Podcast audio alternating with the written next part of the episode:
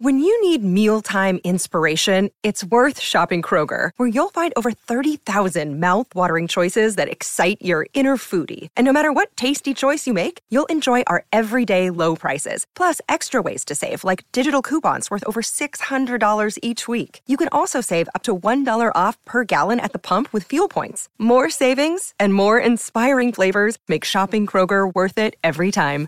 Kroger, fresh for everyone. Fuel restrictions apply.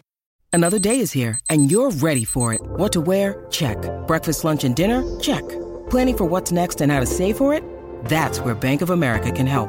For your financial to-dos, Bank of America has experts ready to help get you closer to your goals. Get started at one of our local financial centers or 24-7 in our mobile banking app. Find a location near you at bankofamerica.com slash talk to us. What would you like the power to do?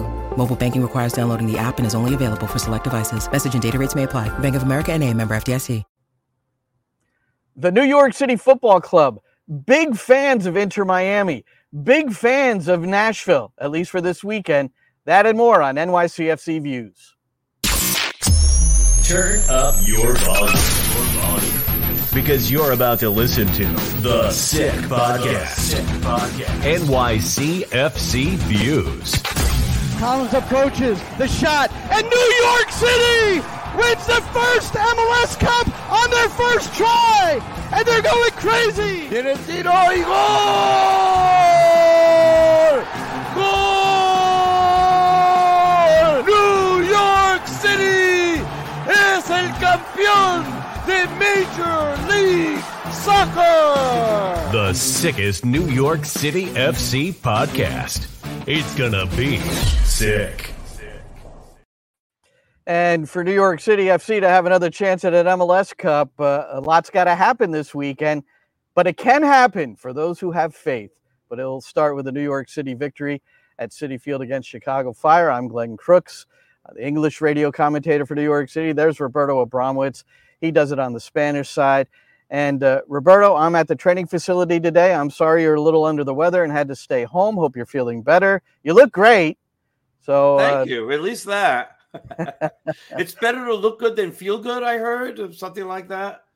We have important things to discuss here, but there was an important event in my life in the last week. I, am a celestial kind of guy, Roberto. If you don't know that, you might not know that. You know, we've we've known each other for a while, and I went to visit my daughter in Albuquerque, and there was something called an annular solar eclipse. For those not familiar with it, that's not a complete, that's not a total solar eclipse, but it's where the moon gets in between the sun and us.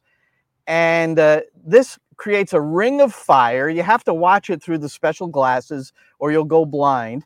Uh, or something will happen to your vision. So you, you, everybody was looking up at this thing, and and it ran right through Albuquerque. Its path was right through New Mexico, so it was like one of the best spots in the world to see this thing.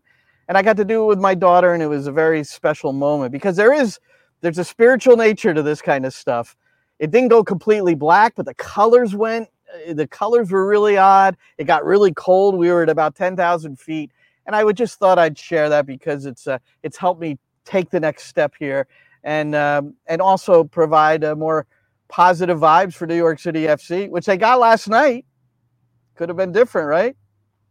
It could have been, and, and, it almost was. I mean, that game was a little bit crazy with the, all the opportunities that were there uh, on both sides. Uh, Miami had some issues on defense. Kamal Miller was having all sorts of problems. I don't know what's going on with him. I remember him being like a really solid defender in Montreal, and in, in Miami, he's been having his issues. His, uh, I mean, he's like a starting center back for the Canadian national team. But I don't know. Lately, he's been doing some things that are head scratching.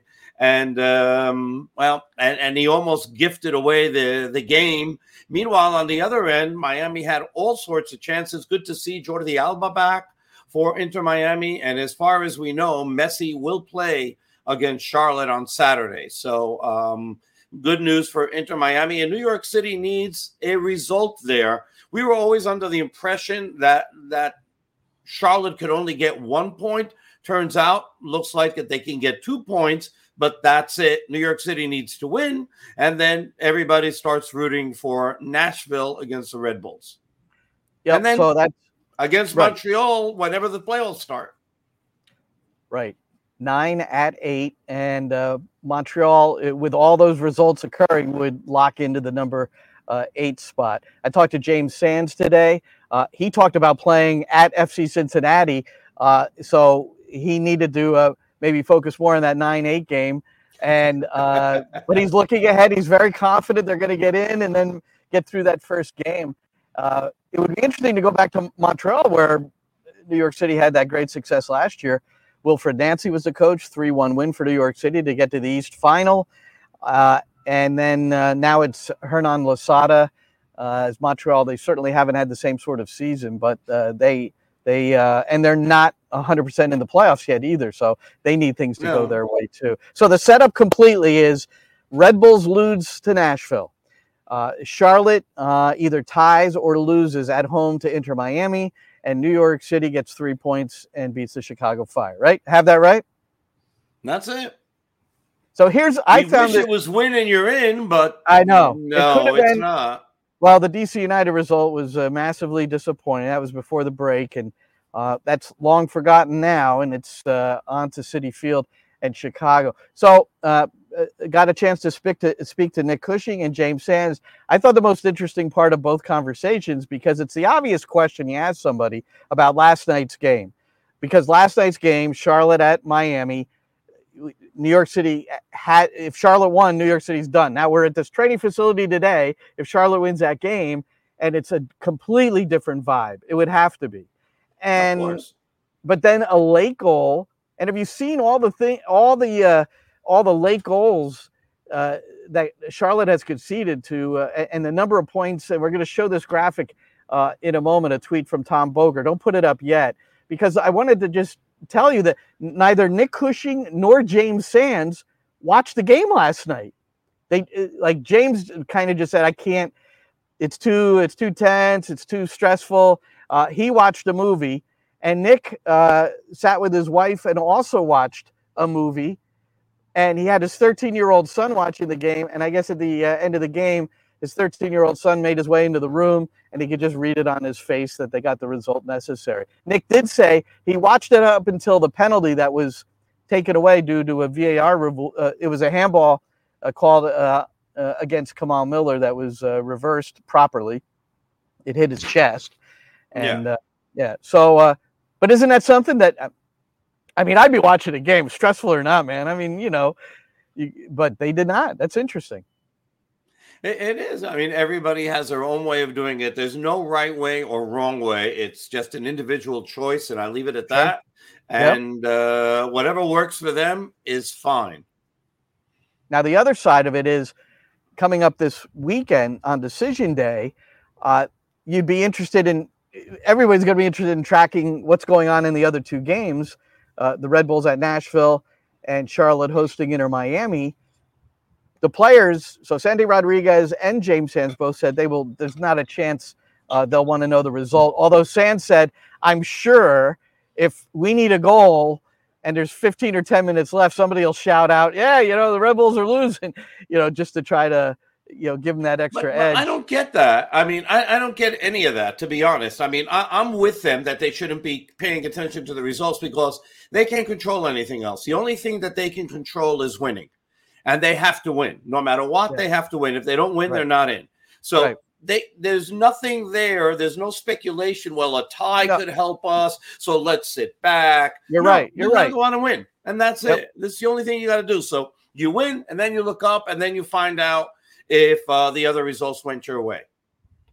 No, you're 100% right. I thought of that too, but there's still uh, there's still reasons that you might just want to see what's going on. It could be from a motivational. No, what are the reasons? I'm I'm really curious. What are the reasons when the I, only thing that I, you can control is winning? Why would you want to know? How could that benefit you?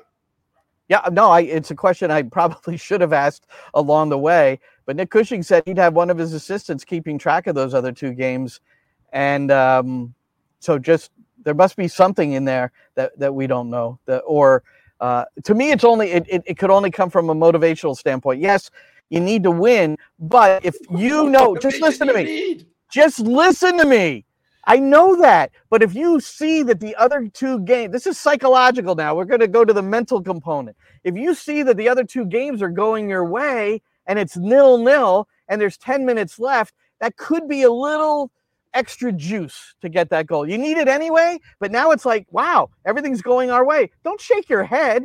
That's the I disagree. I just totally disagree with that. I totally. If you're not motivated enough to win and you need that listening. extra push, you You're weren't prepared properly. we've already talked I'm about sorry, it doesn't. How many No. how many NFL games are there, Roberto? How many NFL? Let's go to NFL. How many games a 17. year? 17, right? How many?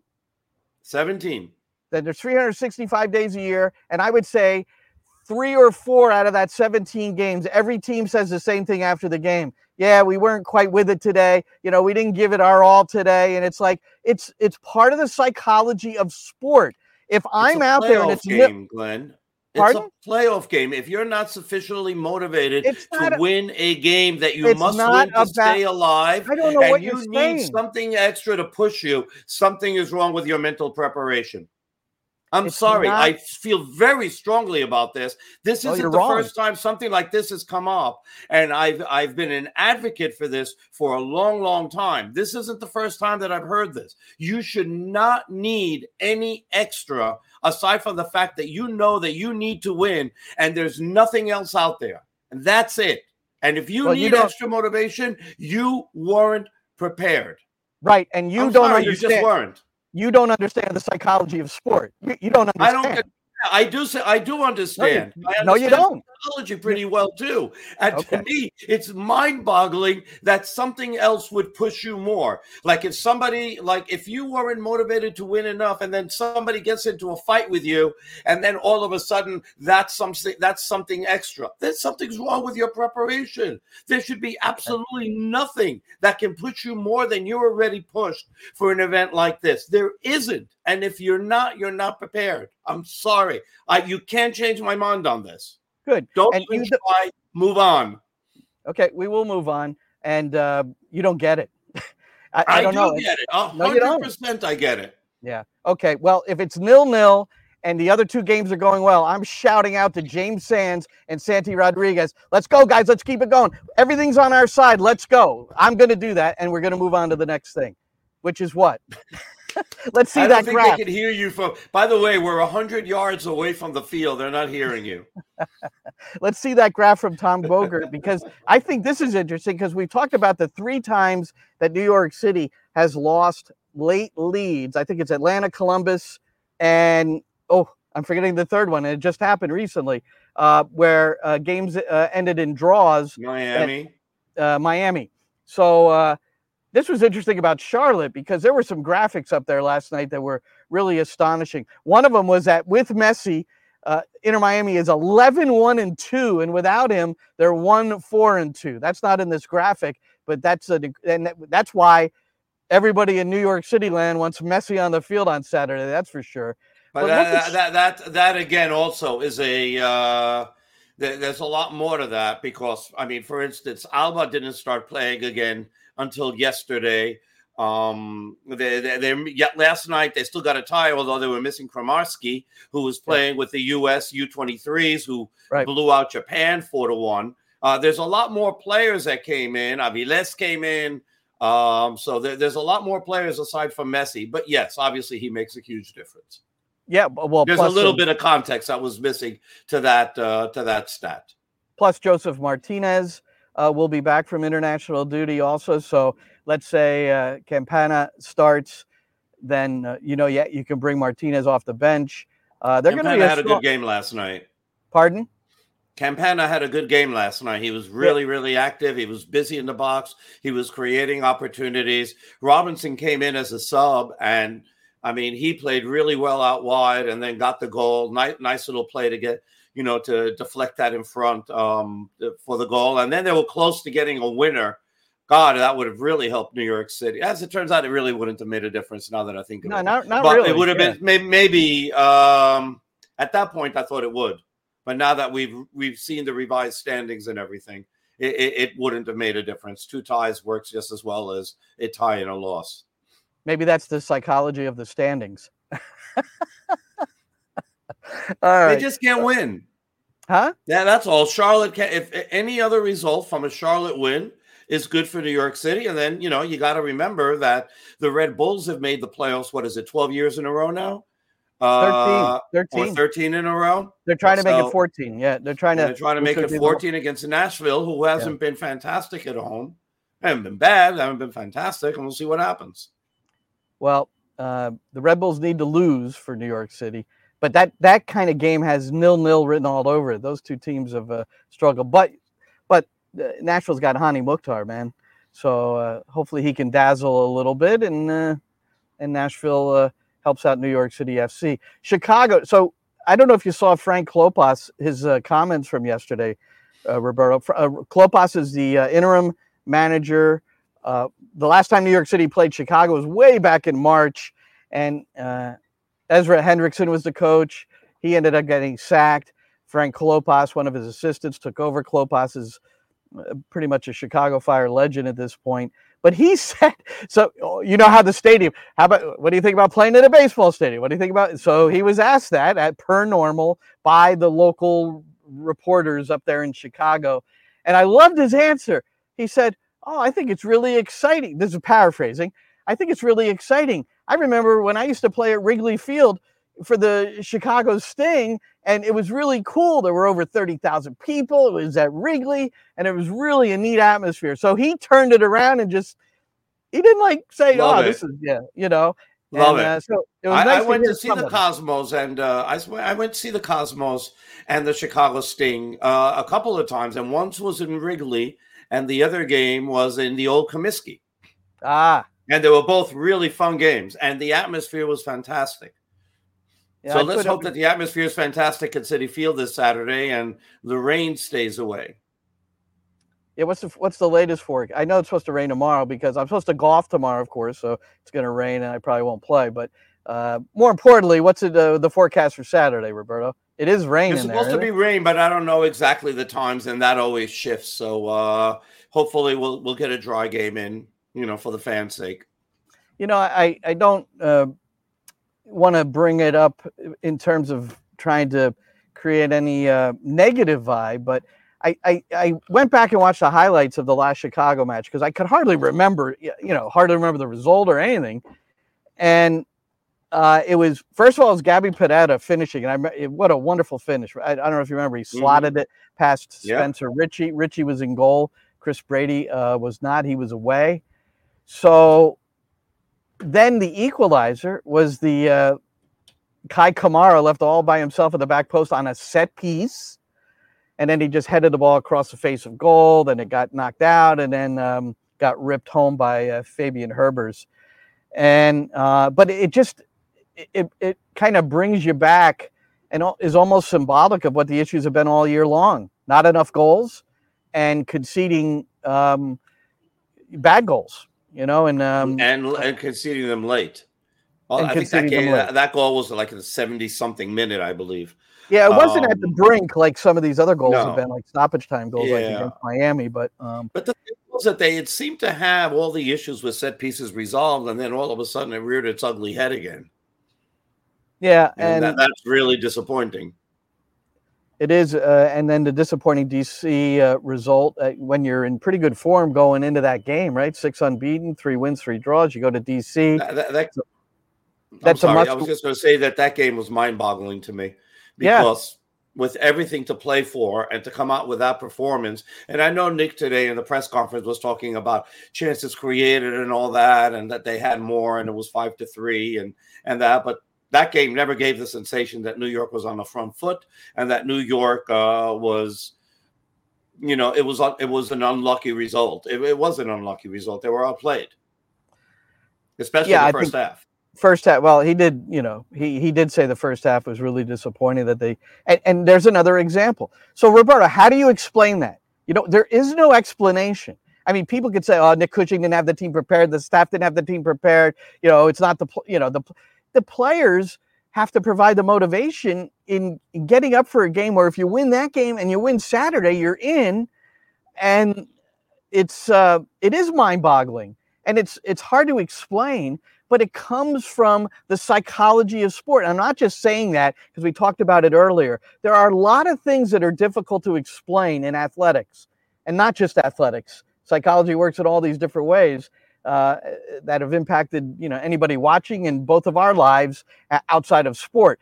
But I, I'm telling you that you it's very difficult to explain. And that example I gave early on about how it would, you know, you might get just a little bit more of a jolt knowing, you know, and you're at a, you're in the 80th minute when you're starting to drag a little bit because you've put all that effort in during the course of the game. And where do you get that next little jolt from? And maybe that's what it is. That's what I'm talking about. I'm not talking about a, a team that might not be prepared to, to, to give their best. But how do you explain DC United? Right. Because the, the team did the, not the give difference its best. being right. The difference be, being between DC United, the DC United game, and this game against Chicago is margin for error. So with the DC United game, as little as a margin of error is, Yeah. and the fact that they lost and they're still alive, there's still a margin for error. On Sunday, on Saturday afternoon, there's no margin for error. So they they, they must they must win. I, I that, that part sort of boggles my mind. Obviously, DC United had the same interest at New York City. For them, you know, it was a do or die game because they didn't have they, they that was their 34th game of the season. So they didn't have a margin for error. They needed to win the game more so than New York City did.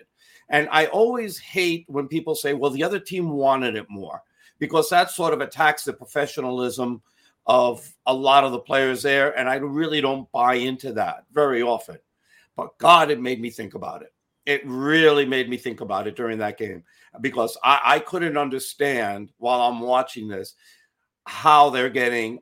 I mean, it wasn't totally dominated, but dominating enough where you know they allowed a goal in the first half and they allowed a goal at the beginning of the second half, and that, it just should have never have happened. I mean, and I'm wondering also as I'm looking at that game, how is it that the Red Bulls can score five goals there and New York City couldn't get one? Right? And this is without Christian Benteke. Christian Benteke is not in the game. He's not even dressed. And you so you're thinking, wow, huge advantage for New York City. How many, how many of us weren't looking at this going, wow, New Ah. York City got really lucky. And, and you, Wow. what you really thought Hurtado was going to be the difference in the game? no, quite quite the opposite. Quite the opposite. But do you think the players? Look, I asked this directly of Nick Cushing. I said, "Is there?" And I said, "I, I hate to, I don't hate, but I mean, I've used the word psychology here quite often. But I said, is there was there any psychological component that might have led to a, a, a first half where it wasn't as sharp and as motivated, I guess you could say, as you would expect?" And this is look if they prepared for Benteke, 14 goals, a bull in the box, very difficult to defend. The, the, the, expectation was Benteke's playing and we are prepared. But Nick also said, well, we also prepared for Messi, even though he didn't play, and, and we thought we played pretty well there. But he did admit to the fact that, you know, that that could have some sort of an impact because Benteke doesn't show up. You have a little bit of a you just kind of, you know, almost a sigh of relief that I have to play this six foot three monster, you know, in front of goal. Now it's Erik Hurtado, who has is not prolific, has a pretty limited history of scoring goals, and he had a pretty good first half, man. I mean, he was Yeah. motivated, you know, He and was um, active. yeah. So I, you know, I, I think there's there's a part of that I think that kind of played into to how that first half went. I really do. That's my feeling. Yeah, it's it's just hard to explain. It's it, I mean, New York City, we understand, has had all sorts of issues on the road. There's a lot of games that they should have won that wound up in ties. There's a lot of games that they lost that could have been ties, um, and there's reasons why they only have one victory all year away. Yeah. There's and that thankfully for New York City, they're they're closing at home.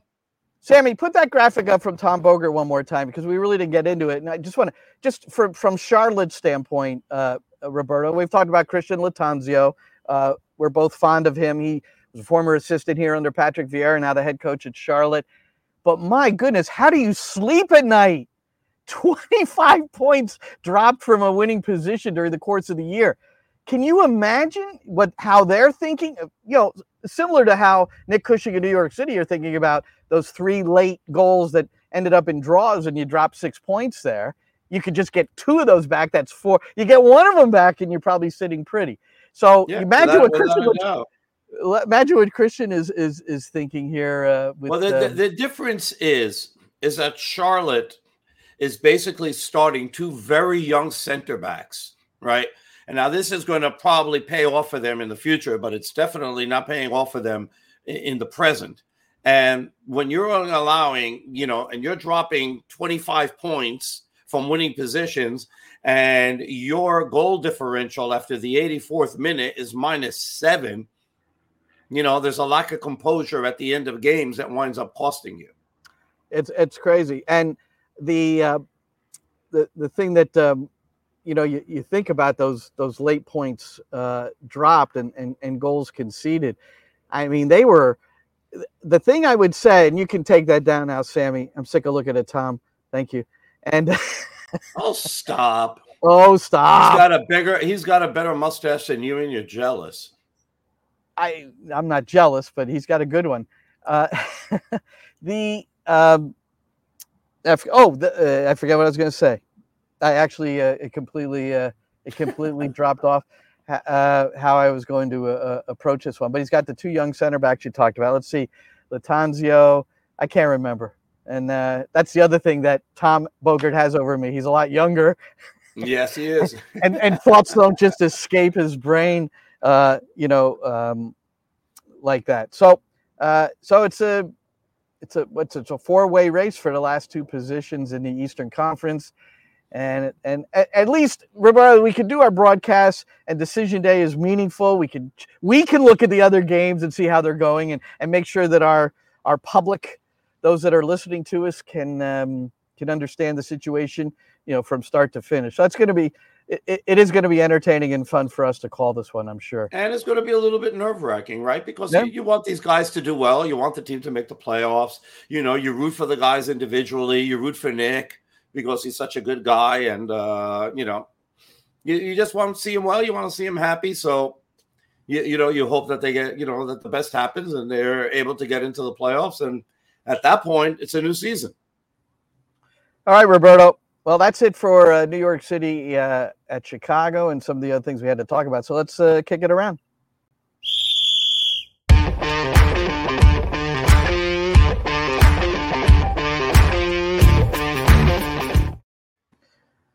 Messi meets America, except the U.S. Open Cup.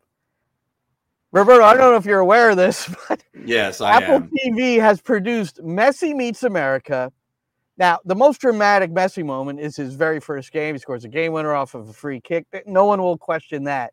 But I think one of the more thrilling, and the Leagues Cup final, but one of the more thrilling Messi moments uh, to me, and it was just such a great game, was the 3 3 draw with FC Cincinnati in the U.S. Open Cup semifinals. Messi had two assists, and he converted his penalty, and Miami advanced to the final of the U.S. Open Cup. But Apple didn't have rights to those games. Don Garber earlier in the year uh, just smashed the U.S. Open Cup with his comments regarding how he didn't want MLS really connected with the U.S. Open Cup. Again, I'm paraphrasing, but that's basically what he was saying. And then you you you do a documentary and you don't include this what turned to be a, a very important part of the story. I don't know what you thought of it, but I I haven't started to watch it yet, and I want to talk a little bit about Beckham because I've watched the first two episodes of that. But uh, I, I don't know, man. I you know at first I was like, come on, man, and I'm still kind of like that, but I I don't get it. I'm hundred percent. Come on, man. You can't. You you can't decide to whitewash history like that. I mean, it was part of history, and yeah. he lost. The team lost and it happens and even if you don't have the rights and maybe you could show photos or and you can talk to people about it and and you can't just say well you know it didn't happen uh, it's very disappointing without a doubt it takes well, it takes something away from the documentary but by not doing anything with that it takes something away from the documentary the fact that's what we're talking about just shows that it's it's not good not good. Well, I want to read. I want to read uh, Garber's quote. He's the commissioner of MLS, and I want to read Bob Foose's uh, quote. He's the um, MLS Players Association executive director. Very important uh, guy for the players. So here's the Garber quote. I would say that they're not games talking about U.S. Open Cup that we would want our product to be shown to a large audience. So frankly, I'm not all that disappointed that the audience is small. It was responding to uh, you know who was watching these games. So I appreciate the enthusiasm about it, but we need to get better with the U.S. Open Cup. It's just not the proper reflection of what soccer in America at the professional level needs to be. What? But that wasn't for that. That was no, way no. back when he said that. it was. It was way back when, but it's relevant right. to the fact that it's not in this documentary, right? Because MLS yeah. and Apple are married. They're a married couple. Yeah. yeah, so they're they're only going to present the positive sides. So it's not an independent documentary. It's not the positive side. It was very it, positive. it, it is. No, no, it's a, wrong, it's a, wrong. That he lost the final. That's not has any. That has nothing to do with the, the fact that it's omitted from the documentary. Come on, Roberto. No, no, no. That, that, that part I'm not saying, but it, it's okay. You know, because you you you show losses right as motivation factors. I mean, everything. It, they always celebrate in documentaries how you get up from from adversity, and so adversity is always good. Yeah, if but everything minutes- is just positive puff puff pieces all the way through, you know, it doesn't have that same. Yeah. It doesn't have that same thing. And, how many minutes? Uh, but by leaving minutes? this out, they've done a disservice. Yeah. How many minutes did Messi play in the final? Zero. he was right injured. Now. He was injured. He didn't play. so it's almost okay. Like, you know, without him, they they couldn't get it done. You know, and um, and that was the only loss. 11 1 and 2 with uh, excuse me 11 1 and 2 with messi 1 4 and 2 without messi. So that's one of the four uh, defeats. Okay and uh, bob foss uh, Foose excuse me i said fossey it's Foose bob Foose mls uh, players association. We haven't taken a formal position on the cup. I will say my personal opinion is that it's not at the level that our players should be playing at. I know the league has worked uh, a lot with the federation and tried to be respectful of what they're trying to do. But I can tell you that the U.S. Open Cup is certainly not something that our players look forward to. So here's my answer to that. Yeah. Go to England and say, hey, the FA Cup isn't worth it. Then try to come back. Is this not the oldest standing competition, soccer competition in the United States of America? Yes. It is you the know, oldest trophy it's the oldest sporting trophy in America. And it's a pub. I always love that a pub team can get in and maybe maybe knock off a USL League One team or something, you know, whatever it might be, or a USL the League issue One has team. always been with the U.S. Open is that, at least in my opinion, uh, is that U.S. Uh, soccer, which owns the U.S. Cup, right, the U.S. Open Cup, hasn't ever really put in a lot of resources behind it and therefore sure. it goes, you know, w- without uh, you know already coverage of MLS and of soccer in this country is pretty poor compared to everything else, and then now you add this in, and you know the the coverage is even poorer. So, you know, rate TV ratings aren't all that great. And instead of celebrating this cup, they're doing quite the opposite. And it's disappointing. I would like to see it elevated very disappointing. And it seemed like it seemed like the cup was making strides in terms of its publicity and um, and uh, well, we'll see what happens. Uh, you know, that's it for the Messi uh, meets America. Well, no, except- but you're right, Glenn, and, and that's a really good point. And the fact that Messi was in it was a reason why the, the TV rights were bought up uh, in English right. and in Spanish. Telemundo, mm-hmm. who was the other one? Uh, CBS right? Uh, Paramount and CBS, yeah. And then even in Argentina, Torneo y Competencias, TNC, TYC, they bought him as well. I mean, it became really important because Messi was going to play in it. Yeah. Wow. Interesting stuff, Roberto. Uh, the uh, Beckham documentary. I just you should watch it. I mean, it's I I like David Beckham. I'm a big Beckham fan. Uh, you too. Because I think it goes beyond the uh, the glitz, which there's a lot of that, and the documentary focuses a lot on his relationship with uh, Victoria, uh, Posh Spice, which I I don't I'm not a Spice Girls guy. I I don't really know their stuff, but I knew Come they were on. huge. I'm, I'm not. I, I don't. You know. What are you talking about? You don't know me very well, then. You don't yeah, know me very well. I can't name one song, and I can't name one other uh, Spice Girl other than Posh Spice because she's. You don't uh, know, David baby. How dare nope. you? No, I don't. But anyway, so what? But Roberto, you'll. Uh, I'd like your take on this too. So episode two, I think is a must see for everybody. You know, if you have the opportunity, it's on Netflix. It's not Apple, it's Netflix. And it focuses on Beckham uh, getting uh, booted, red carded in the uh, semifinal against Argentina, the 1998 World Cup. We were trying to kind of recall that last time, uh, which mm-hmm. year that was. And you should really watch it because what I don't remember, and I know I'm, I, I do remember I was at LIU Brooklyn starting a women's soccer program there and spending every waking minute on. And so I don't, I just didn't, and of course I watched the World Cup, but I didn't have that. Um, I just didn't have a good feel for what Beckham went through. And maybe this shows well beyond what he went yeah. through, but it was to hear him talk about it, to hear his wife talk about it, and to hear his parents talk about the um, the draining experience that he had that year, where he oh, went oh, yeah. on and assisted on both goals to win the Champions League, and then he just collapsed. I mean, it's a wonderful episode of the uh, the suffering uh, that he went through, losing weight, uh, you know, just not the player, you know, and and and his team. I'll tell you what, man, Sir Alex Ferguson and Manchester United, man, they saved this guy's life. Maybe, you know, I mean, it's really um, it's it's really a compelling episode and and one I'm glad I saw because I I didn't really I, I never recognized that he went through that much, and man did he. It's it's awful what the people in England. Yeah, you know, I, I uh, do remember. I mean, I, I obviously you don't know all the details and everything, but I do know that he was absolutely vilified and uh, but then you don't know how somebody absorbs that you know we talk about you know fanatics in sports and we know, you know, when you do something good, you can be tremendously celebrated. But when you do something really, really poor, you know, then you know how the ta- the fans can turn on you and what effect they have on you. And you showed, you know, in this documentary how that you know how that can happen. I mean, we, we see, especially in Latin America, it happens in Europe as well. Thankfully, it doesn't happen here.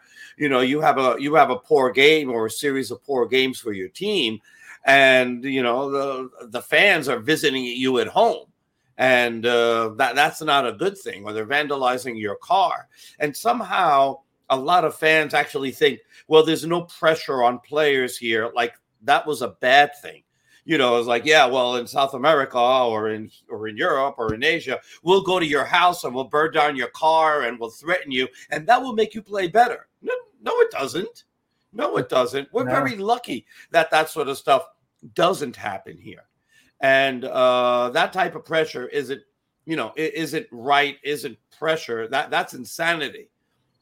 And that's why I specifically said fanatics and didn't say just fans. You know, that that is just well, shouldn't think, be happening. In Mexico, and, they went and a lot of player. Uh, where was it? I think it was Monterrey uh, when they were having a bad season last season, uh, the fans came out and um, stopped all the cars and demanded, you know, why aren't you playing better? And demanding more from the players and threatening them. That that that's that doesn't help.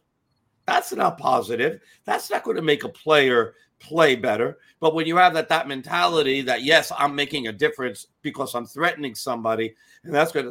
That's horrific. That doesn't help in any way, shape, or form and we hope that that sort of culture doesn't ever you know set foot here in america in soccer or any other sport well and it's part of how uh, david beckham um, responded and reacted to all, everything he never said anything and you know he kept it he really internalized it which uh, perhaps had a negative impact on him individually but he never went after anybody you know he never said anything you know and i think it's just it's such a vivid um, explanation of, of, of what he went through and, and how he handled it, which I, I have a lot greater. I haven't watched the third and fourth episode yet, but I have a uh, even greater respect for him because of how, how he handled what which was. And remember, our friend Patrick Vieira at Nice. Do you remember, do you recall they they wouldn't let the bus out of the uh, out of the facility to get to a game because were you know the the ultras who are pretty nutty in Nice. I mean, they don't have a massive support group. They don't fill that stadium for any match, but they've got they've got some crazy ultras, and they, they were, you know, they were, they gave uh, that was a scary moment for Patrick and his team. I'm sure. I'm sure it is. I've seen it as well. You know, buses being stoned. I've seen it. You know, in Argentina. I've seen it in Mexico. I've seen it in Europe. I mean, th- th- those things aren't aren't aren't right. Uh, the one thing I wanted to tell you about David Beckham, I've gotten a chance to speak to him twice at, at, at random events, and I can tell you he is just so such a nice, nice guy. And I remember I was in the middle of a conversation and security like tried to drag him off and I had a follow up question, and he told security to, to leave him alone, and he came and he came back to me and spoke to me and finished the conversation. I mean, that, that is just really classy of him, and it just goes to show the type of person he is. And uh, I wish him nothing but success. I really do. He he really has earned it. He's uh he's a really good guy.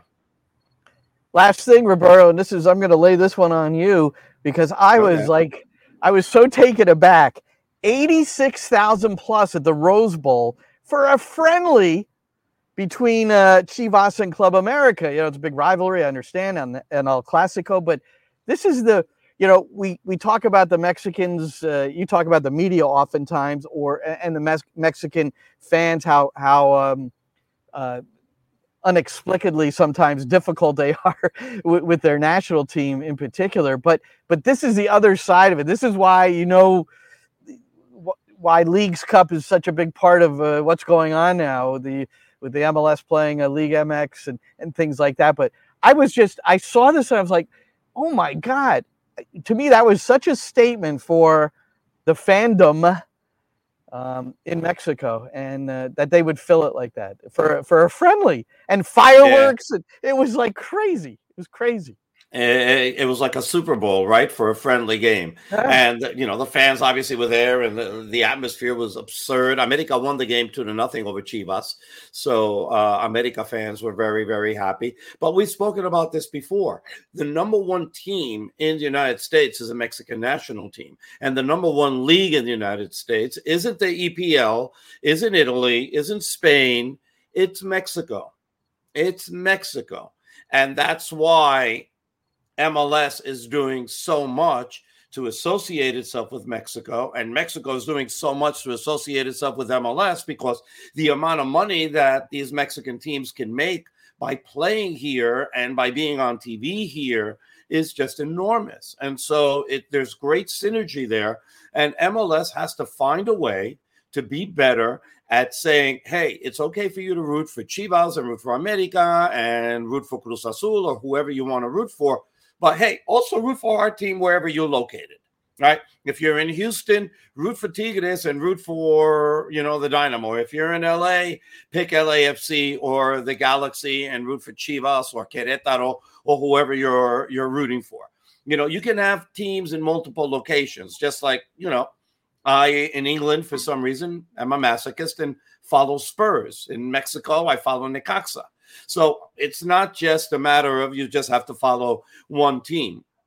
And which is why I've always advocated for the fact that there has to be right. more marketing in Hispanic, you know, in Hispanic areas and in Spanish, and there has to be more uh, press in Spanish and press releases and things like that and cover it and trying to get more coverage from Hispanics for MLS. That's why I'm always an advocate for this because that's your biggest market in this country. And it's ready made. It's not like you got to convert people from baseball fans or from football fans or from NBA fans or NHL fans or NFL fans to soccer fans. These people are soccer fans already. Now make them be interested in your team as well. Yeah, and that's what they've got to work on converting's not going to work. Uh, but uh, that, that, well said, uh, Roberto. And uh, I was paying attention, but Nick Cushing was leaving the facility, gave a wave, said, "Are you still working?" I said, "Yeah, we're working. We always, Roberto and I are always working, but we wish wish Nick, his staff, and uh, New York City FC." all the best on uh, Saturday. We'll be there to uh, talk about it and present it, Roberto. Roberto on the Spanish side, myself on the English side, and our air times uh, for the pregame 5:45 this week p.m. Eastern. Uh, 609. I guess we're figuring 609 as a kickoff. No, we haven't been told that yet. So is it six no, or six? Yeah, so we're not sure. oh, yeah. But just join us. Just join us at 5:45, and then we'll tell you when kickoff is. Yeah. Nah, yeah. Don't tell them about anything else. Just 5:45, and leave it at that. That's the New York City because FC we have Network, no idea. F- nycfc.com slash radio, the NYCFC app, and the TuneIn app. I know many of you have the TuneIn app as well. We're on there also. So thanks for joining yeah, us. They get there, all they have to do is hit favorite there, and then it will just they can just go straight to the uh, TuneIn app. That's all. Beautiful. So we'll look forward to talking to you then. For Roberto Abramowitz, I'm Glenn Crooks on NYCFC Views. And that's a wrap. Hope you don't miss us too much until next time. Follow the Sick Podcast NYCFC Views on YouTube, Instagram, Facebook, Google Play, and Apple Podcasts.